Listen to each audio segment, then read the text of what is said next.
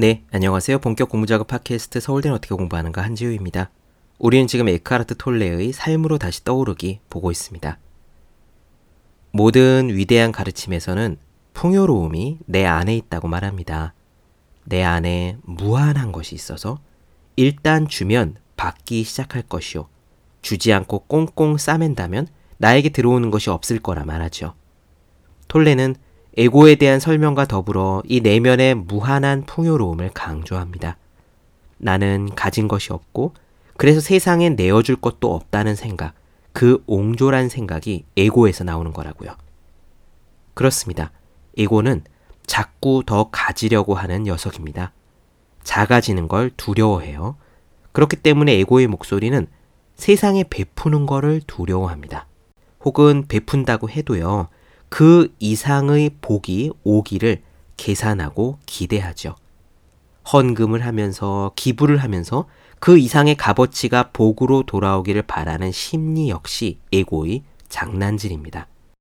그런데 이 에고는 허상이기 때문에 에고의 목소리에 따라서 행동을 하면 실제로 우주는 우리 존재에게 풍요로움을 주지는 않습니다.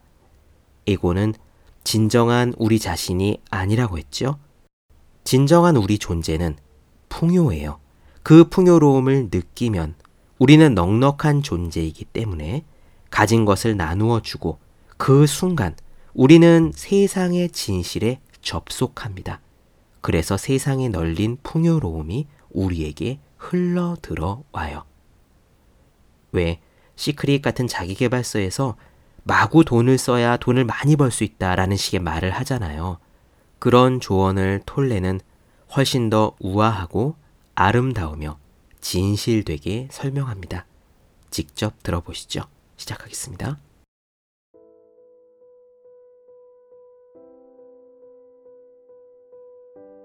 누구도 당신이 누구인가를 가르쳐 줄 수는 없다.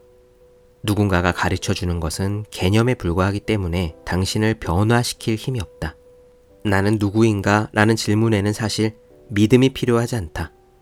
모든 믿음은 어느 것이나 장애물이다. 나는 누구인가는 심지어 깨달음조차 요구하지 않는다.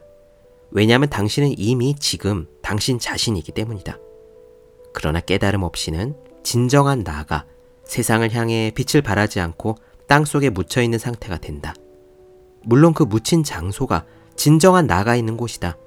자기가 가난하다고 느끼는 사람이 사실은 엄청난 예금을 가지고 있음을 알지 못한 채 언제까지나 그 막대한 돈을 잠재 가능성으로만 남겨두는 것과 같다.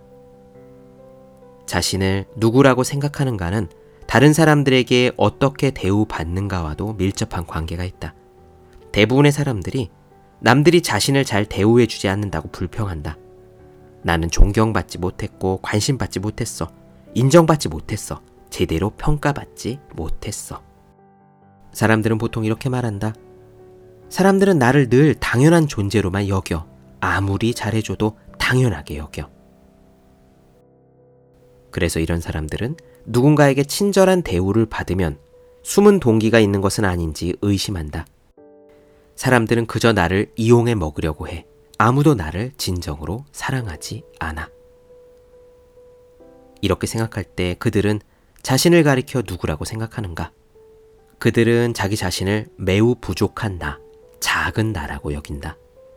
자신이 누군가에 대한 이 기본적인 오해가 모든 관계에서 문제를 일으킨다.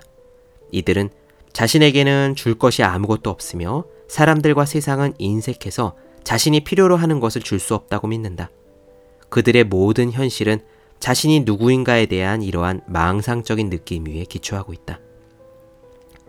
자신이 생각하는 나는 누구인가에 돈이든 인정받는 일이든 사랑이든 부족하다라는 사고방식이 포함되면 언제나 결핍을 경험한다.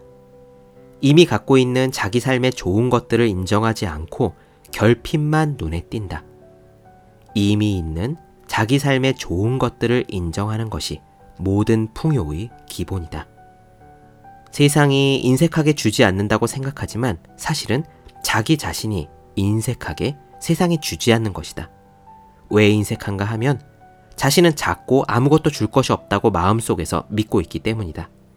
사람들이 당신에게 주지 않는다고 생각하는 칭찬, 감사, 도움, 애정 어린 관심을 다른 사람에게 주어보라. 그런 것을 만약 당신이 갖고 있지 않다고 생각한다면 어떻게 해야 할까? 간단하다. 갖고 있는 것처럼 행동하면 된다. 이미 갖고 있다고 생각하고 행동하면 실제로 나오게 된다. 그리고 주기 시작하자마자 당신은 받기 시작할 것이다. 주지 않는 것은 받을 수가 없다. 밖으로 흘러나가는 것이 안으로 흘러들어오는 것을 결정한다. 세상이 당신에게 주지 않는다고 생각하는 것은 당신이 이미 가지고 있음에도 흘러나가도록 허락하지 않는 것 뿐이다. 그뿐 아니라 자신이 그것을 가지고 있다는 것조차 알지 못한다. 그 안에는 풍요도 해당된다. 흘러나가는 것이 흘러 들어 오는 것을 결정한다는 법칙을 예수는 강력한 말로 표현했다. 주라. 그러면 너희에게 주어질 것이다. 곧 후하게 되어 흔들어 넘치도록 하여 너희에게 안겨주리라. 그렇다. 모든 풍요의 원천은 당신의 외부에 있지 않다. 그것은 당신 자신의 이미 일부다. 그러나 먼저 바깥의 풍요를 느끼고 알아차리는 일로부터 시작해야 한다. 당신을 에워싼 삶의 충만함을 보라.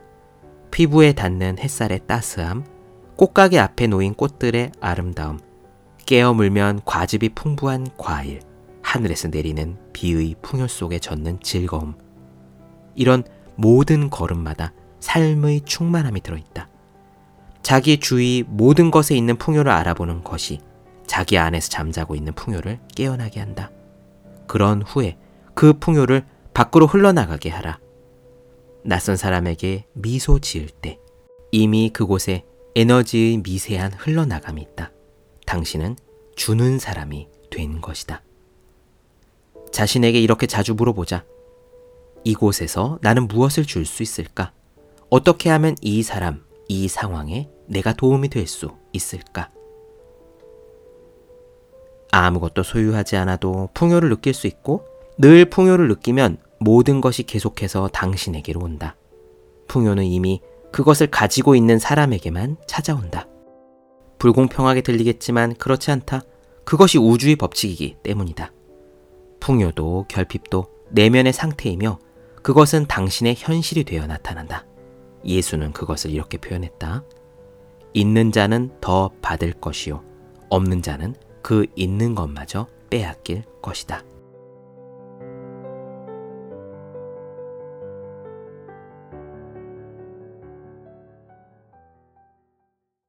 네, 본격 공부 작업 팟캐스트 서울대는 어떻게 공부하는가 에카르 톨레 삶으로 다시 떠오르기 나눠드렸습니다. 더 많은 이야기가 궁금하신 분들은 제 유튜브 채널 제우의 서재, 네이버 블로그 생의 즐거운 편지, 카카오 브런치 한줄 브런치, 인스타그램에서 해시태그 제우의 서재 검색해 주시면 좋겠습니다. 또 해야 하는 일과 하고 싶은 일 사이에서 고민하며 쓴 제 첫 번째 에세이 노력이라 쓰고 버티기라 읽는 공부하시는 모든 분들을 위해 어떻게 공부하는 게 효과적인 설명한 혼자 하는 공부의 정서 또 책상 에 올려두면 저절로 공부하고 싶은 마음이 나는 365 혼공 캘린더 아직 읽지 않으셨다면 꼭 한번 읽어보셨으면 좋겠습니다. 그럼 오늘 여기까지 할게요. 전 다음 시간에 뵙겠습니다. 여러분 모두 열심히 공부하십시오. 저도 열심히 하겠습니다.